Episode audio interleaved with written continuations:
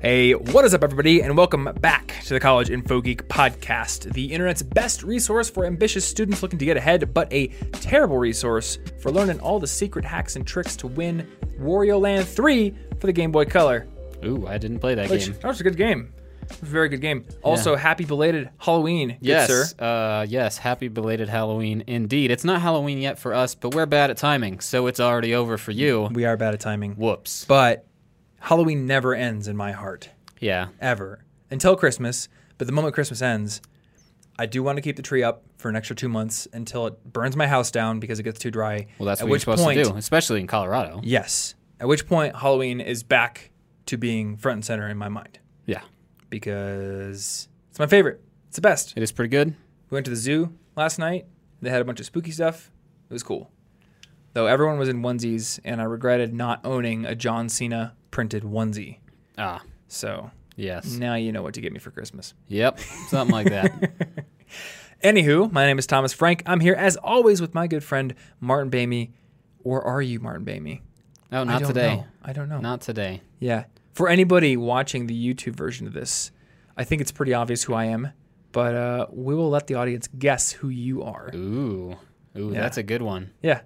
Want to see if they can guess it. That's true. You got to guess it. Did you also recently watch the movie that you are from? I did not recently watch it. I watched a few clips before this, but Oh, I do, I do love it. I'm not gonna give Yeah. any more hints though. You got to guess this. I also love it. We watched it pretty recently, or at least had it on while Anna was doing crafts and I was doing something. So, on the last episode we published, somebody requested that we do an episode on video games. And I was like, say no more, fam.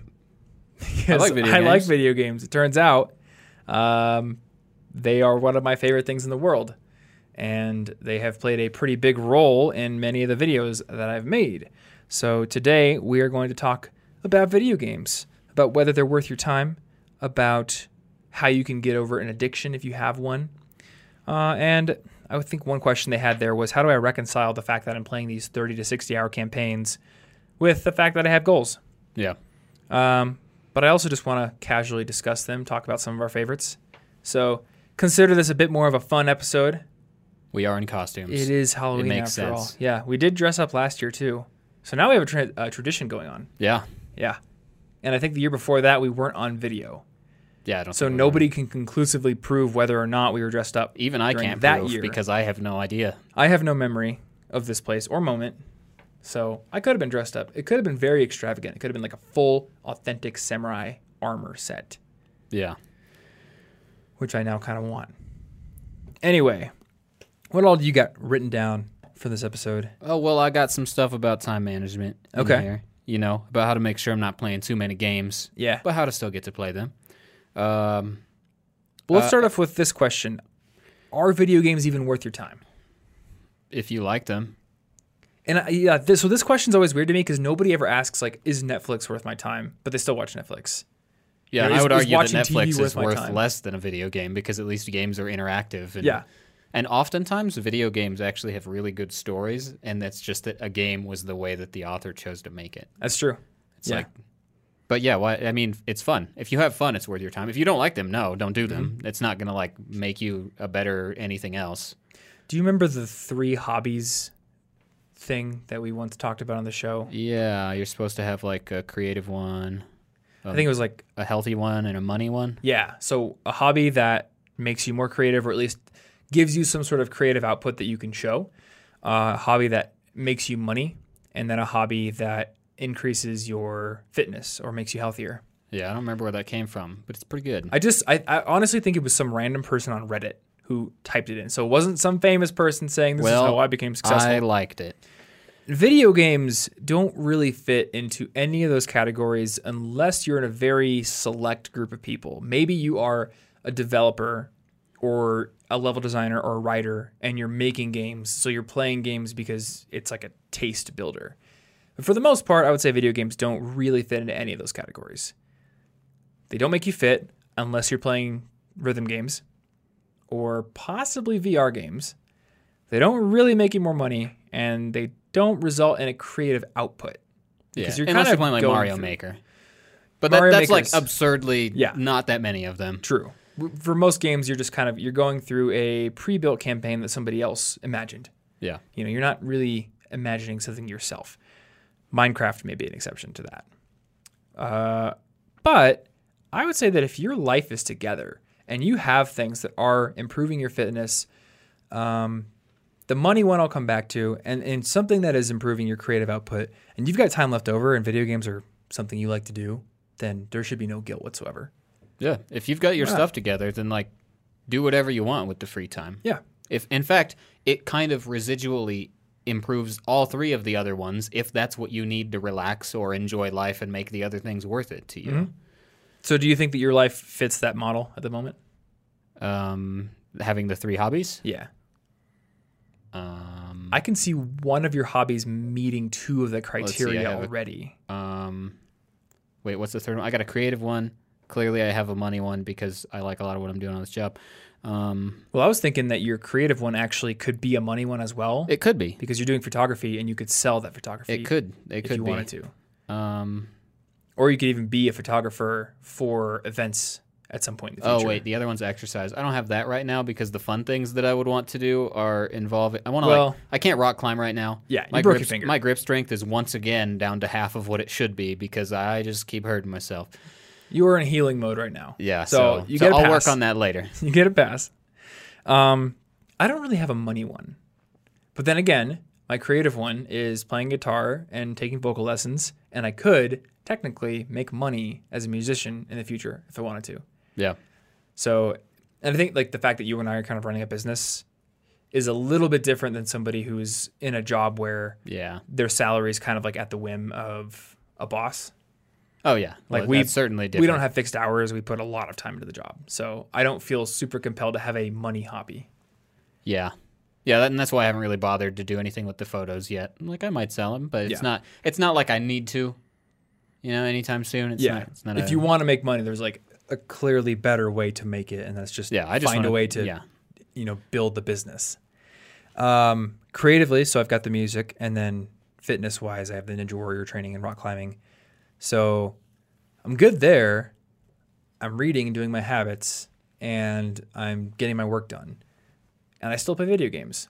Yeah, there's still time left over. You don't need Yeah. to optimize every single second of Yeah. your day to be productive because, like, uh, at, the, at the end of the day, I don't think that I will see those measurements on my deathbed, and I don't. I, Yeah. I just want to have enjoyed myself in some regard and done good stuff. If I can do both, that's great. Now, what about people who maybe aren't doing those things and they're spending too much time playing video games? who don't games? have like the other three Yeah. things going on. Well, um, earlier, earlier this year, actually, uh, pretty early this year, I was playing way too many games, and I didn't like it. And it occurred to me that video games do not have any effect whatsoever on my self-esteem. So at the time, I was I wasn't feeling too good about myself. I wasn't getting as much accomplished as I wanted, and you know, and I just kind of like I would want to play games when I was done working. I just play games, but that hobby, while fun, does not actually improve anything else. So I would have the fun, and then as soon as I'm done playing, well, now I feel bad again because I'm not distracted by games. So I changed it up because basically everything it was replacing reading books, cooking, going outside, social every one of the other things that I would do instead does improve my self esteem and mm-hmm. accomplishment feeling. even reading fiction. Yeah. I feel I feel good reading books. It's, it feels like a strong part a stronger part of my identity than than games. Mm. And so I decided that I was going to play video games on Fridays and Saturdays. And I was not going to use them as my hobby the other days because then I actually have room to do other things. Because Yeah. otherwise, you start playing a game, you're like, I'm going to play a little bit. And then you played like three or four hours on accident, or at least I do. Yeah. And then I'm like, well, now I don't have time for the other things. Mhm. So I just Friday and Saturday play all the games I want. The rest of the week, do other hobbies and projects. Yeah. Why do you think reading fiction makes you feel better about yourself, but playing a video game doesn't? Well, reading has some pretty concrete benefits, but I, I've read like hundreds and hundreds of books since I was a kid, and uh, reading improves my ability to communicate, improves my vocabulary. That's true. It improves my ability to uh, read and understand other things better. Yeah. but and sometimes I'm reading in another language, which obviously would I would feel accomplished for, and oftentimes my worldview or sense of uh, ethics or ideas can be changed, or new ideas can come to me from reading fiction. Like the way I um, interpret the world around me Yeah. can be changed. And with video games, rarely there is a game with a story that's good enough for me to get into it like a book. But that's not the primary motive of Yeah. most games. And you aren't spending most of the time experiencing the story. You're spending most of the time doing the interactive part. But with the book, like, and I mean, think about if you compare it to a movie, the, at the speed of which people speak, how long would it take to actually make a movie that covered as many words and stuff as a book? It would Yeah. take like absurdly long for you to get that much uh, linguistic interaction. Yeah, it'd be a long movie. Yeah. Yeah, and I think I think there's one game that has a story where I genuinely feel like it changed me as a person for the better, and that's Celeste. And maybe you would agree. I'm not sure. I love Celeste. Celeste changed my perspective on anxiety. Like, and it's actually, you know, it's funny. Like, I had my first real experience with it this week, Yeah. and we can talk about that later at some point. But uh, before that, I'd never really experienced any kind of like intense anxiety, so I never really understood it from an empathetic standpoint until I played that game. And I've heard a lot of people who have experienced anxiety say like this game helped me a lot. But even with a game like that, 99% of the time of your time with that game is just hammering away at platforming challenges, Yeah. not actually experiencing the story. So it's very different than reading a book. Yeah. Whereas if when I read like a Kurt Vonnegut book, I almost always come away with like a, whoa, that's a really interesting viewpoint. Yeah. Is there a way, or is there a way I should try to apply this eh, to what I'm doing, or to the way I th- see things? It's and you can see through other people's. If I read a book um, through the eyes of anybody that's not like me, in any in any potential way, other countries, other skin color, other job, other mental situations, and you know, not OCD, whatever. I get to see more empathetically through their eyes, and if everybody read books that had main characters that weren't like them, I think that we would all be more open-minded. So, Yeah, I think you're right. like, it's it's a it's harder to see through somebody's eyes, but through a book, that's like kind of how you default do it because you imagine it all yourself. Mm-hmm. Yeah. I guess one more thing I want to mention about video games is th- they are like, I think they're pure escapism for the most part. And if anyone listening to this is the kind of person who's investing too much time, one thing I want to emphasize is that I don't think video games can really build your internal self confidence very well. And the reason I bring this up is because we had a friend who, outside of school and later when he got a job work, would basically play video games like for all of his free time. And he was pretty adamant about the fact that like that's what he wanted to do. Yeah. So what is the reason that, you know, why what's the reason I should go out and do something else? Why do I need to go do all these other things that you guys do? Because this is what I want to do. I'm like comfortable with the fact that this is my life. But there were several occasions where we realized that when somebody would disagree with his opinion on a game or on a movie or some other some other piece of media, he would feel personally attacked by it. And we eventually we had this long discussion where we kind of realized that his, his entire self confidence was built upon feeling like he had very good taste in games and movies and music and all kinds of stuff like that. And there was no internal self confidence.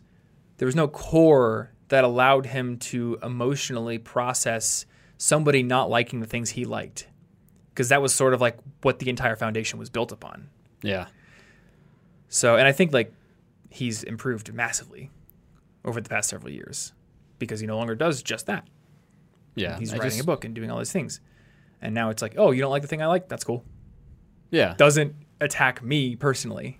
Uh, games, I don't think that they're going to do much for your self esteem unless you are a professional gamer, potentially. Yeah. And because of that, like zoning them off into certain days is I treat them the same way that basically I treat alcohol, which is if I'm already feeling great about myself, it can occasionally be enjoyable. But if I'm not, that's likely to just become a bad coping mechanism that's not going to help me. Yeah. The video games do not make me better at the things that I would be sad about, where I would try to escape to video games. Mm-hmm. So it's like a loop that you can't get out of if you use it that way. Actually, let's explore that for a bit because we've said on this podcast before that neither of us ever want to drink alcohol when we're feeling sad or when we feel like we need to quote unquote take the edge off. Yeah. Because if you do that, you are establishing a habit essentially. You have a, a need that needs to be fulfilled, which is that I need to de stress. Uh, the alcohol makes me feel good. Therefore, my brain sees that as the solution to the problem. So, next time I feel stress, it will now crave a drink. Yeah, we're very habit based. Yeah. And um, I think James Clear's book that we're going to discuss in a few weeks even mentions that as an example. So that is clearly an unhealthy habit to put yourself into. But I have trouble flat out uh, not recommending video games as a way to de-stress. Like it just it just seems like it would be kind of silly for me to say, "Oh, if you need to, you know, de-stress, don't play a video game." Because I do that sometimes. And I don't feel like it's an unhealthy behavior, but the principle's the same. So I don't know, is there a disconnect there or is this just something that Well, I think doesn't apply to games? I think that with games, it depends on how you play them. Like if I if I once or twice a week, if I'm if I'm de-stressing playing Monster Hunter with uh, my friends online, I don't see anything bad about that.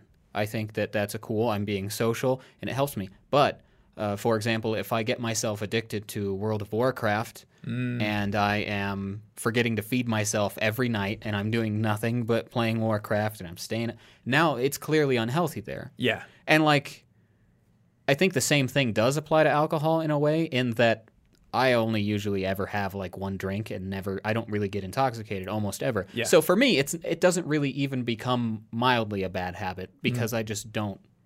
So if you do the same thing with games, if you don't take it too far, then uh, it's that makes sense. Yeah. But the other one is a substance that's more likely to become a habit physically.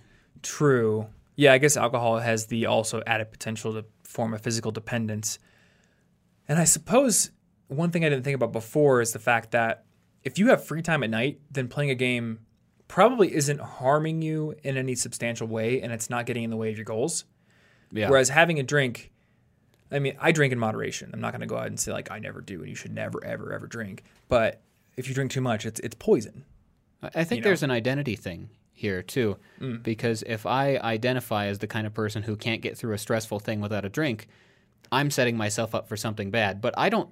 I think even if I played games to de-stress, I wouldn't be like, I can't handle stressful things without my 3DS. That's true. You're not like thinking I need It's this. not a societal thing where you Yeah. view that as the solution. It might Right. be your solution. You can de-stress with it, it sometimes, but there's a societal thing where oh, I just need to take the edge off. That's a thing that people Yeah. do. So you might start to identify and be like, I'm just one of those people who can't do it without alcohol. Right. But you're not going to be like trying to talk to somebody that you think's pretty cute at a party, right? And you walk you, you- give me a few minutes with my 3DS. Get my confidence. If I'm playing Mario, I'm real good at this level. Hey there. It's not like you're not going to do that. Yeah. It's not going to become a part of your identity in that way. Yeah. I guess it's kind of a framing issue. You're never going to say I need I need, you know, my monster hunter to get through this. Yeah, you wouldn't. But you might think- you wouldn't likely do that, and that identity is is going to make the alcohol more likely harmful Mm-hmm. because if you fall into that, then it seems normal that you might need it. Yeah. So games are like an outlet for stress rather than a solution for fixing stress Yeah, or for getting you back to a normal state or for building up your social confidence to be able to talk to somebody. yeah. Like it's it's not going to make me any better at the party. You know, Yeah, I'm still going to be pre- I'm still going to be pretty socially dumb if I'm like if I think that playing a bunch corner. of Mario first is the reason that I'm going to get confident. Let me play this one level. If I beat World 4 8, I mean 8 4, if I if I if I beat it, this level. I'm going to talk to this girl. if not, I don't oh, deserve oh, to. I died. I guess I'm going home. Aw. All right. Yeah. So I, I want to talk about like addiction because while they are not physically addictive, and there's a big difference between an addiction to a substance and addiction to a video game, Yeah. they can build a psychological dependence, especially with games like Candy Crush that are literally built to be addictive. What should people do if they find themselves actually addicted or they feel that they are addicted and it's interrupting their work or making it hard for them to focus? Well, I, I would I would say that a psychological habit like that is it. Well, there it is. It's very habit based. Is mm-hmm. what I was going to say. So that's why I said habit definitely. But in that, you you're probably going to want to find some sort of a replacement habit mm-hmm. to take its place because otherwise, any time where you're like, this is the time when I would play a video game and it's the only thing I know to do in this situation, Yeah. you what are you going to do? You can't just like do nothing. Your brain True. wants a solution, and this is also in the, in the James Clear book. We'll talk about it more later. But like, you have habits for a reason. It's because they solve something. They solve Yeah. some part of a situation that you're in.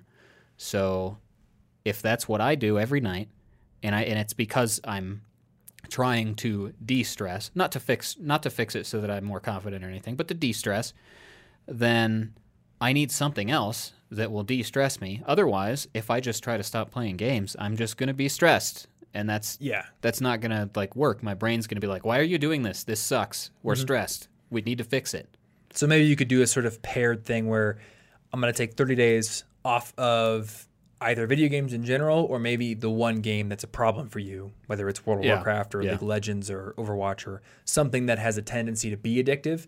And you also sign up for a photography class or you join a sport or something like that. Yeah, and or I, you I think start a D&D campaign with your friends. even if you did that, you know, even if it if you couldn't do 30 days, you really want to play the new game that's coming out, even if you just cut it in like half or a third, you're like, I'll play games like, you know, I'll play games on uh, Monday and, and Thursday and Saturday, and the other days I'm going to do this other thing. Now you've broken the habit streak. Yeah. It's not a habit because you're not always doing it. You start to split it up with other things. Now your habit is to choose one of the things that helps you relax Yeah. rather than to immediately jump to video games. And I know something that you've also done is to make slight changes to your environment to make video games less of a pull during the day. Yeah. So like you have your shoji screen in front of your TV all day. You still do that? Yes. Yep. I have it up right now. It makes my living room look super zen, but also it is easier for me to read in my living room now Yeah. because I go in there and so I don't have a couch. I don't have chairs unless I usually I have my desk there, but I'm facing the opposite way. So I don't mm. see the games yet. So when I'm facing any direction that I would see the TV at, I'm usually on the, on a floor cushion. Okay. So I can't see above the shoji screen, and I can't see my TV or the games. If I can see them, I see the like 12 games that are in new packaging that make me feel like I'm supposed to play them. But if it's covered up, I don't want, I don't care at all unless I independently think, hmm, I'd like to play a game. And that's fine. I thought of it myself. But if it's a habit, like if I just see it and it's like, hey Martin, I'm right over here. It'll take like three seconds to boot up because the Switch is awesome. Then uh, then I might just do it for a few seconds and then get locked in for longer than I want. Yeah. And you also bring up something that I want to mention to people who have a small living space.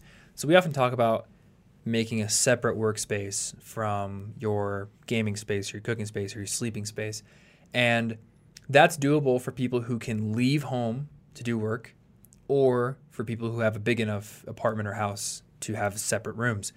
But what you're doing is actually just slightly changing one room that is still multifunctional Yeah. to better the context of what you're doing.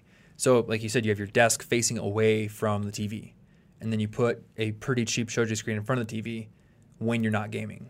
Yeah, and as soon as I take it down, I'm like, yes, I'm about to play games or I'm going to watch something with Ashley. I know what I'm about to do when I take the shoji screen down, but when it's up, that's not my default activity at all. Yeah, yeah, it's work time. Yeah. And Do you have for that- anything else that like sort of gets your workspace ready for work? for work specifically? Yeah, Um, I'm finding that for coding work, having it in standing mode helps. It's one of those like you crank it and the desk goes up and down, so it's not even an electronic button.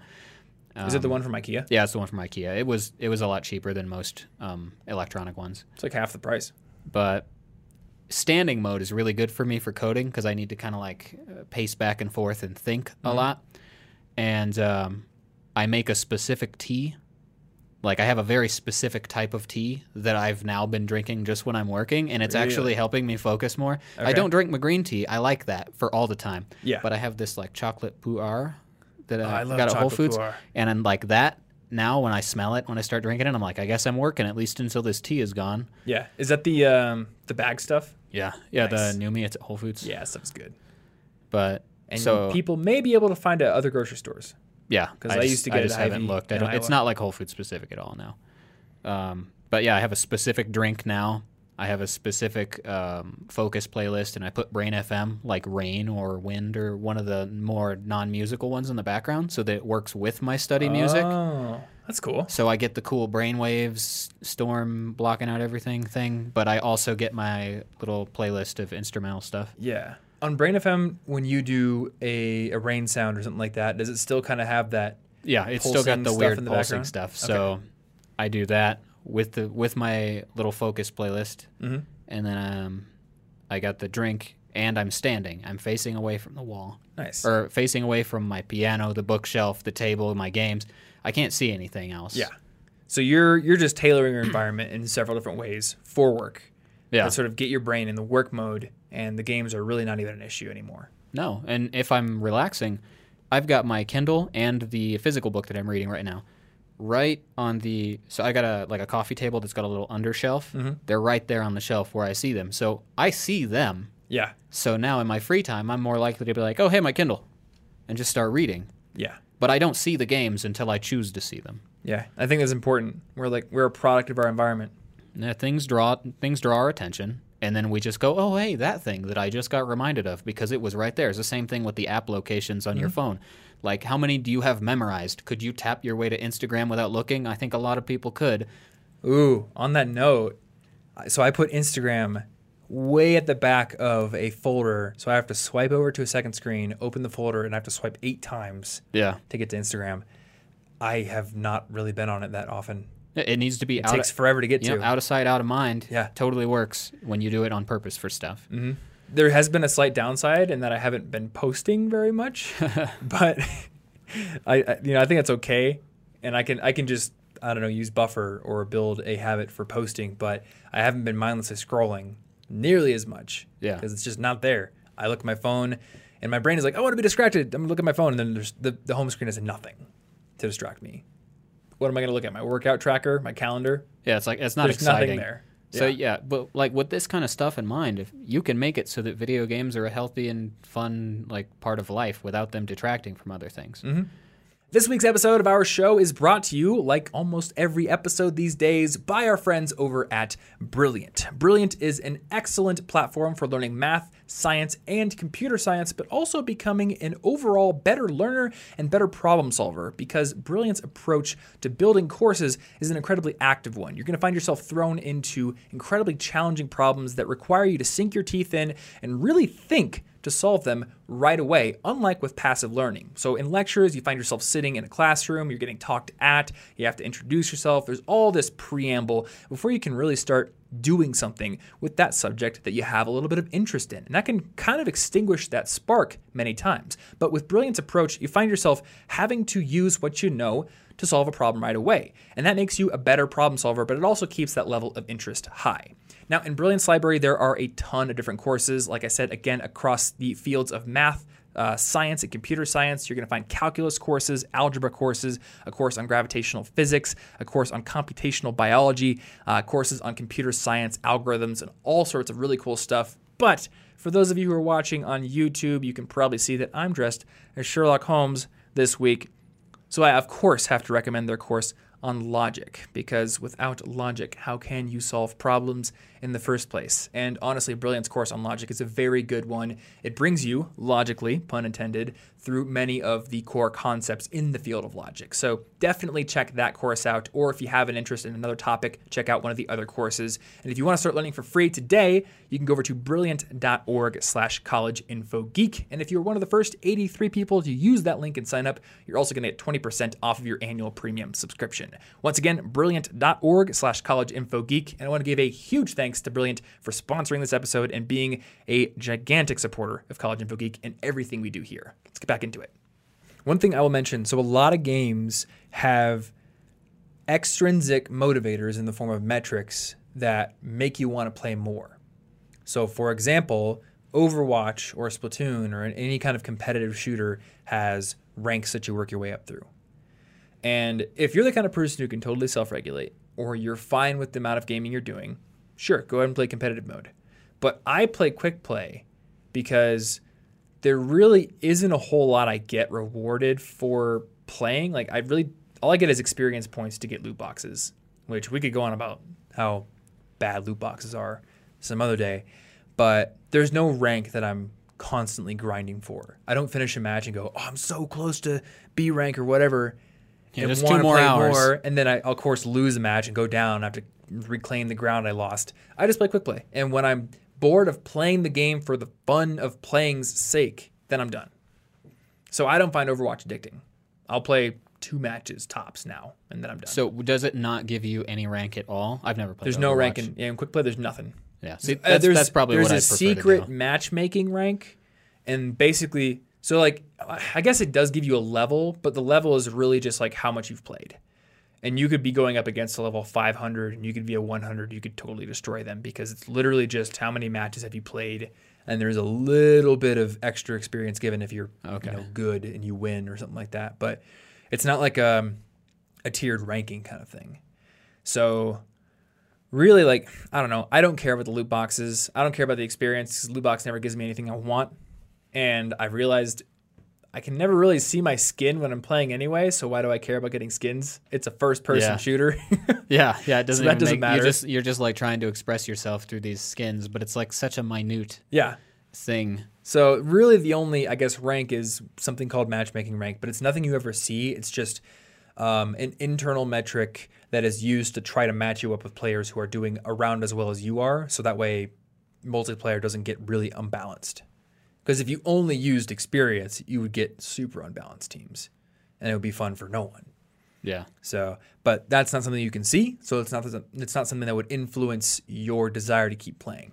yeah, and and with things that aren't multiplayer, like for that for that same reason, I don't try to 100% my games. Oh yeah, Like, yep. I'll do it for the first couple chapters, the first couple levels, because I'm I'm really into it. I want to do everything. Mm-hmm. But as soon as I notice I'm getting stuck because I'm trying to 100% achieve this part of the game and it's starting to make me annoyed, then I'm like, okay, here's the thing. That's not uh, that fun right now. So what I'm going to do is now, now that I've done enough 100%ing and I'm getting annoyed at it, I'm just going to run right through the story, only doing side quests that seem particularly fun. And if I beat the game and I still desperately want to play, now I've still got stuff to do. Now I can I can go closer to 100%, Yeah. but it never matters to me if I hit it. And I, I do 100% the achievements in a few things, but usually I'll beat the game first, and then I'm just like, actually, it's still fun. So I'm going to keep playing. Not, but I can't finish the game until I get all the achievements. I, I have, mm-hmm. so I just finish it first so that that's not even a motivator. I think that's how you and I both played Mario Odyssey. Oh, Just yeah. ran through the story. I think and I'm only missing back. like one thing in Oh, there, I'm- I'm and I might go back later because I still will want to play it again. But Yeah. it's actually kind of cool because I'm leaving myself more stuff to do. Yeah. it's more replay value if I ignore 100%ing. exactly. You didn't grind your way through because of some sense of obligation. You Well, just then, played like- when it was fun. What if I was excited about the next level, but I was like, not until I 100% this one, and now mm-hmm. now I'm like taking away the fun. Yeah, exactly. Uh, so I want to talk about some of our favorite games in a second. B- one last little note that I want to make here is mobile games, um, and I think to some extent, desktop and console games are starting to adopt these strategies. But they started in mobile games. Games like Candy Crush and Puzzle and Dragons, they are optimized for addiction, and also for making money off of you. Yep. Uh, and I have firsthand experience with this. I'll admit, back in 2013, I Oh, started yeah. playing Puzzle and Dragons, and I ended up spending two hundred dollars in that game. Mm, And- mm, and that you could know have bought you quite a few good games. Exactly, and it's not a game where you get to you know go in and see, oh, I want that monster, I will buy it for X number of dollars. It's I really need that monster, so I'm going to buy gems so I can buy pulls of a slot machine. It's literally gambling. The only reason it's not illegal is because you're not gambling for money. But to somebody who is really into this game and wants to get past this level, and you can't get past this level unless you have another fire monster that has a specific stat level, it's basically the same thing. Your brain cannot differentiate the importance between dollars and getting that monster. So you'll just keep pulling away at the slot machine. Yeah, they're doing the variable Mm-hmm. return Yeah, sort of thing. It's variable return, so it's that uncertainty principle. Um, the other thing is, and I read an article about this. Maybe we can find it for the show notes. I'm not sure because it was several years ago. They've done like actual user research and eye tracking and heat maps and all kinds of data to find how you know long they should give out free stuff before they really put the squeeze on and start making you buy things. So they basically know exactly how long they should let you play and exactly how many little freebies they should dole out. and exactly what what uncertainty rate that they should give out rares and commons and such that uh, they can maximize the amount of money you'll spend and the amount of time you will keep playing the game. Yeah, it's basically like it's compared to people like Kojima or somebody making a game because they're just like in love with this concept they're Yeah. creating. This is like video games at their most evil. It's the most cynical. It doesn't. Yeah. They don't care at all about the creation. Or, or somebody did, and then they were quickly overridden by their boss, who was like, "Wait a second, yeah. I think we can manipulate people with this." exactly. So if you're playing games like these, or or you're playing games like uh, maybe even like Fortnite, I don't know exactly how Fortnite's purchasing system works because I don't play that game. Uh, but even Overwatch, they have a loot box system. So if you're the kind of person who really wants all the skins for a certain character, you have to gamble your way to get those, and that's really not good for your brain and can be a huge waste of money. So guard your mind against games that use these tactics. And maybe choose to play games that don't use them. yeah, You know, and uh, heck, maybe if we all choose to play games that don't use them, we will convince the industry to not use those tactics anymore. One can only hope. not anytime soon. I don't know. Yeah, we'll see. Anyway, um, that's all the productive stuff. Yeah, So I want to talk about uh, each of our top ten favorite games. yeah. Bonus round. Just just list them off, and maybe there'll be some discussion. I'm wondering if we're going to have any overlap. I feel that there is the potential for two and only two games that could overlap between us. I I see the possibility of maybe three, but I could I could never see more than that. All right. We don't we don't really play the same games most of the time. No, we don't. And also, mine are not in order except for the first one. Okay, mine are in a tentative order. I've been thinking about it. Okay. You know, I think mm, maybe these are in order. They feel in order for me right now, but they could change. okay. I'll let you start with your your number ten. Oh, number ten. I'm gonna go with Monster Hunter World, just to be specific with a Monster Hunter. But really, I'm referring to all Monster Hunter The whole series. because I love it so much. Do you like World the best because it doesn't have water levels? Uh, yes, I do. It World has the best features. That's why it gets to be my namesake Monster Mm. Hunter. But I love the whole series just as much because it's basically the same thing. And that's the one I played with you, right? Yeah, the PS4 one. Yeah. It's super good. That's a game that I feel is I love it. at least for me, not not a threat when it comes to addiction. I'll hunt one or two monsters that takes about an hour and then I'm done. Well, But maybe I don't- okay. so I Uh, guess you do have to put all the things you take from the monsters into the forge to get certain gear. so if you really care, in a previous one, Brandon and I did fight an hour plus long monster 60 plus times. but okay, I stand corrected. we got that armor. so That's all okay, so matters. it does have some addictive qualities if you let it. That's watch out. maybe I didn't find it addictive. Yeah. Okay. My number 10 is uh, Guitar Hero 3. I just love that game. And specifically 3 because 3 had the best system for hammering on and pulling off. So it just had some of the most inc- like insane note charts. Like the DragonForce songs were on there. Okay. And I loved playing those games. So yeah, not much more to say about them. Yeah. Uh, all right, number number 9. Number 9. Celeste. This is my newest addition Oh. and is the reason that I reconsidered my top games because I recently finished all the C-sides, which were very difficult, Yeah. and I loved it. And I still kind of want to play it, even though I'm at the point where like I don't think that I want to do the things that are left, but I keep trying every once in a while anyway. I just pick it up. It's a great game. The music, the the the look, the gameplay, everything about it is just like the perfect platformer challenge game to me because I usually don't even like that genre. Yeah. Yeah, it's really not something you typically play. No, it's it's a it's a stranger in my in my top ten. It is nothing like the rest of them. Wouldn't you know it, my number 9 is also Celeste. Oh, nice.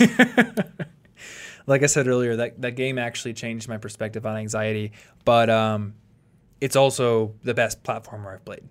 In terms of pure platforming, it did dethrone Super Meat Boy. it's so good. I think I I really love Super Meat Boy's physics and the fact that it feels like you have so much momentum, but the later levels of Celeste had so much technicality and rhythm that they almost felt like a rhythm game. Oh, you just got to beat the rest now. I am stuck on the last level's B side. That's fair. That one's a little difficult. Oh, it is so tough, and I'm just like, after a hundred or so tries, I'm, I ask myself, what am I doing right now? So I'll Yeah, you should only do it when you're in the mood. You Yeah. should you shouldn't force it. You should only do it when you're just like feeling an urge for some Celeste. and I'm sure I'll get back into it someday. And because of the spacing principle, I'll just crush that level. But for now, I'm not doing so hot. Anyway, number eight for you. Uh, my number eight is Animal Crossing. This is referring to the GameCube one, but once again refu- refers to the whole series. But that's my favorite one. Is there an Animal Crossing for the Wii or Wii U? That's like a core one. There is one on the Wii. They skipped Wii U. Okay, and they haven't done a Switch one yet. They're going to. They have one announced. Right. So there's been two core Animal Crossing games, There there are some on the DS and 3DS. but are they real Animal Crossing? Yeah. games? Oh, okay. Yeah, there there are full ones, Gotcha. I could only But- remember the Happy Home but I love them. one. They're so good. Those are games I could not get into, but I kind of wish I could because they seem really relaxing to play. Yeah, it's like the perfect winding down half hour to me. Mm-hmm. Like if I had one at the end of the day, and I haven't had one in a while, Nintendo. So I'm looking forward to it. Have you played that Harvest Moon game that I? It's not Harvest Moon. No, What is the name of that game? I know Some you're talking about. farming game that I totally know the name of. I just Um, cannot think of it right no, now. I don't remember right now, but I haven't played it. Okay, you might like that. I don't know. It's it's relaxing. It's it's a good wind down game. Yeah, I just don't like the fact that you have a limited amount of energy and you have to go to sleep. So you can only do a little bit and then you got to go to sleep and reset. I just wish I could just play. Hmm. Which I think that's how Harvest Moon was, at least in the Game Boy. Well, Animal Crossing as long as follows real world time. So like it's Oh, nighttime and the so cl- it- and the shops okay. close and like Yeah. there are holidays and like and there's weather and oh it's it's so good. Yeah, a day in this farming game that I can't think of, uh, and there's going to be a ton of people in the comments just yelling at me because it's a very popular. It's like the game. Switch one, right? Yep, Yeah, yeah, I know what you're talking I about. I just don't name. Stardew Valley. That's it. That's the name. I thought I had Star. That's the name. Yeah, a day in that is ten minutes, I think. So, I'm, I'm like I'm trying to get something done, and then all of a sudden it's bedtime. That kind of frustrates me. Anyway, my number eight is Marvel vs. Capcom Three. I That's had a good game. so game. much fun just playing with you That guys. is a good game. Yeah. I was only good at one character, but I was good at one character. you were good at the lowest tier character in the Yeah. game, but by golly, it was you were good. it was my highest tier. But yes, I loved that game, and uh, I kind of want to go play it again. I played Injustice 2 the other day with a friend, and the controls are so different. yeah, I haven't played the second one. I just can't figure it out. The first one has a cool really story. Though. the story's cool. The story like, continues in ridiculous. Injustice 2. oh, nice. And I do love the super moves. Like, they're the most ridiculous in any fighting game I've seen. yeah. So I kind of want to get good at it. Okay. Am I on seven? You are on 7. Oh, that would be Golden Sun 2: The Lost Age What a Good game. uh, for Game Boy I Advance. love that game. It is a fantastic JRPG. Mm-hmm. I love it so much. That's a time sink And the fir- the first one's great too, but this one is my favorite. I never played the first one because I bought the second one used from GameStop and it didn't have a case, so I just had the Oh, cartridge. It's got like a tiny little and subtitle the, on there. yeah, the subtitle is almost unreadable on the cartridge. So I just thought it said Golden Sun, and the game really doesn't do a whole lot to tell you it's a sequel. You're no, you playing could, as you new could easily pick up where you're. Yeah. So I was just like, this is a great game. And then eventually later on, I figured out that I'm playing the sequel. Yeah, it's oh, it's so good. Yep. Um, what am I, number seven? Yeah, yeah. yeah. Pokemon Fire Red. Oh, you've got a Pokemon game in here. I didn't expect that. hmm And you know, I think if I had gotten into later gen Pokemon games, I would probably not have a remake of the first gen on my favorites list because obviously the I know that the later games are better games, and Gen One has a lot of quirks, but Red is what I grew up with and loved, and Fire Red is the best version of it. I think. Nostalgia is a powerful motivator. It is. And I cannot say that it is not largely in charge of many of the things on my list. Yep. Uh, what's your number six? Uh, that would be The Legend of Zelda A Link to the Past for the Super Nintendo. It's a good game. One of the first games I ever played. Really, Yeah. One of my very first video games. the first game I ever played Real ever good. was Link's Awakening. oh, that was one of the my Game first two. I think my actual first was Zelda 2 for the for the NES. Okay. But, That's a tough first game to oh, play. yeah. I didn't ever make it anywhere in that game. Uh, my number six is Portal 2. And this is another instance where I actually played the second game before the first one. I, for whatever reason, got Portal 2, I think on Steam deals, played it, and then went back and played Portal 1. So a lot of people I know like Portal a lot more than the second one. Oh, yeah. But I think because I played it first, I like the second one better. But I love them both. they could easily both be on here. I was trying to keep it kind of in variety. I try to I try to have one per series for the most Yeah. part. Only one thing breaks that up, but I'm guessing it's Zelda. it is Zelda. All right, what's your number five? uh, my number five is Super Mario Odyssey, which recently dethroned Super Mario Sunshine. Okay. impressively for me because nostalgia was very strong for Sunshine. Yeah, But Super Mario Odyssey is like the perfect 3D Mario. it's so good, and the controls are just so much better than anything that came before it. Yeah, when I beat a game and then I try to go back and 100% it because I don't want to stop, that is a sign to me that it is one of the better games I've played. Yeah, I, I mean, I went and I tried to play Sunshine, and I didn't have the nostalgia factor because I had never played it before. So I just ended up frustrated. The controls can be a little obnoxious at Yeah. times, and the camera can get stuck behind. Oh, there's a specific level where the camera's terrible. but I do love Still great. Galaxy and Galaxy 2, but I would agree that Odyssey is my favorite Mario game. Doesn't crack my top 10 list, though. Uh, number five for me is Overwatch. Easily my favorite first person shooter, and I've just had so much fun with it. Over 200 hours of fun. that's fair. But that's over the last, oh, it's been two and a half years since that game came out now. It's been a long time. Yeah. All right, All number right, four. Uh, number four is uh, Legend of Zelda Breath of the Wild. yeah. which is the only reason I broke my like I broke one of my rules to have another have an extra Zelda in there. Oh, yeah. Yeah, but it's amazing. That game is just life changing, at least for me. It's one of the greatest games. And I mean, you can probably guess that it's on the list too. Yeah, I guessed I- perfectly that we had two overlaps. yeah. And I am I am very sure that we do not have more than two. Oh no, we've already passed Golden Sun and Odyssey, and those were the only other two that were even half possible, but they weren't likely. Yeah.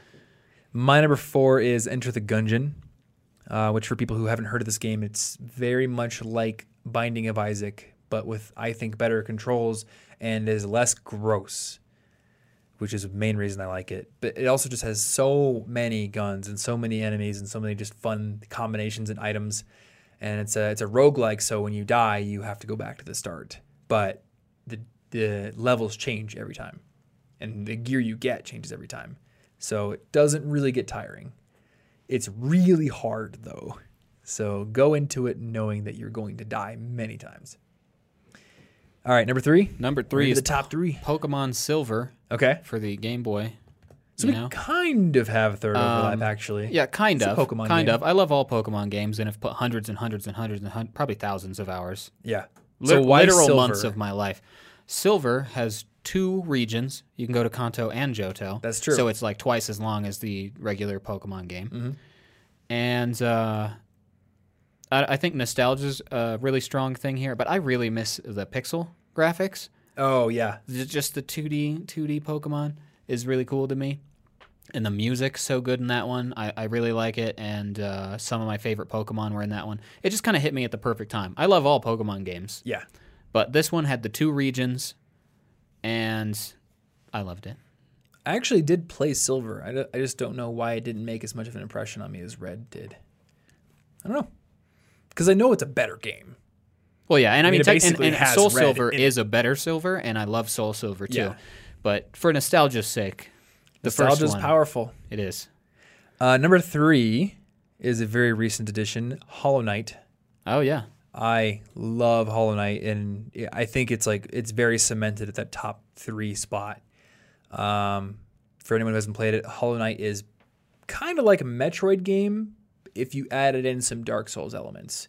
When you die, you have to kind of go back to your ghost and reclaim it, otherwise you lose all your money.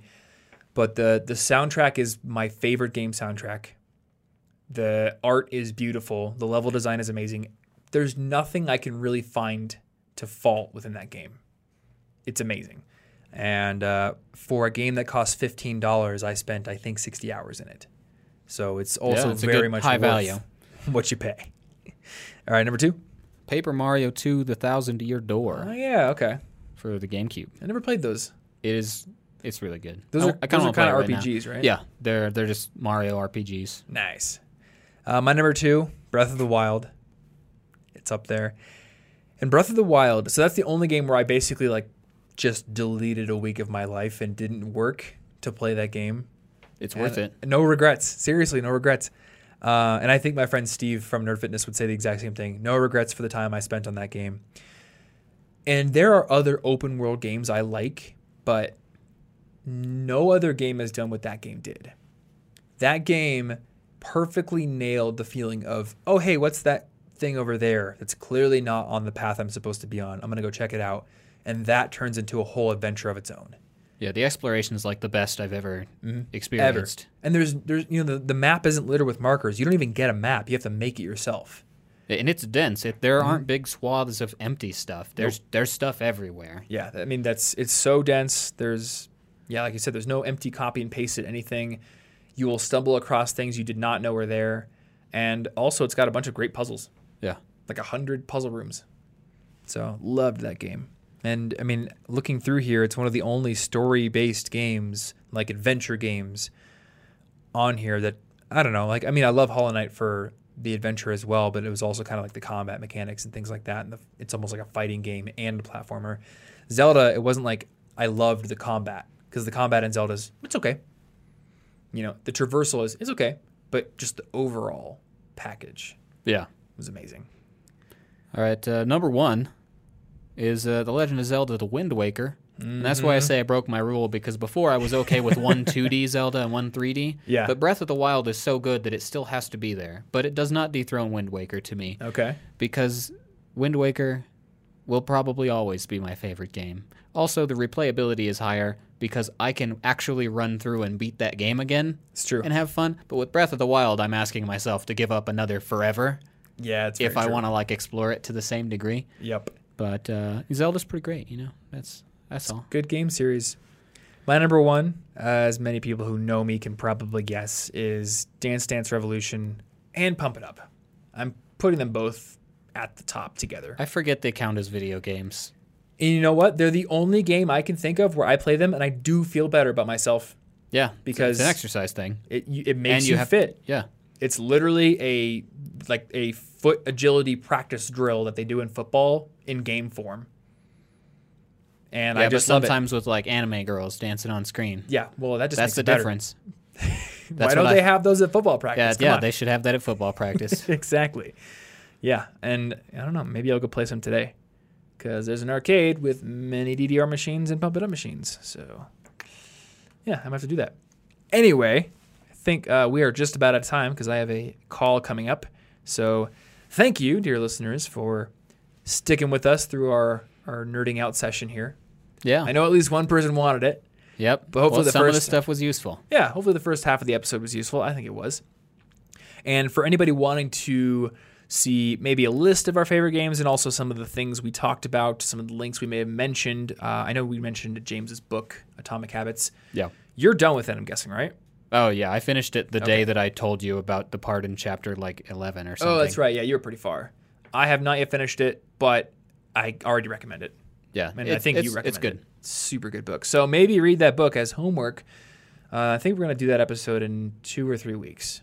Okay. So, but if you don't want to read it, we will be discussing many of the best points from it, which will probably convince you to read it. Anyway, CIGpodcast.com slash 236 is where you can find the show notes for this episode, or if you're watching on YouTube, you can click the link in the description down below. And that's about all we've got for you. So thank you guys so much for hanging out. If you enjoy this show, share it with a friend. Make sure you're subscribed on Apple Podcasts or Google Podcasts or Spotify or wherever you like to listen. And if you really want to support us on Apple Podcasts, there is a rating and review section. So leaving us a rating and review is definitely hugely appreciated. Also, sharing with friends, hugely appreciated. Uh, beyond that, just thanks for sticking around with us, listening, and we will see you in next week's episode. Stay cute.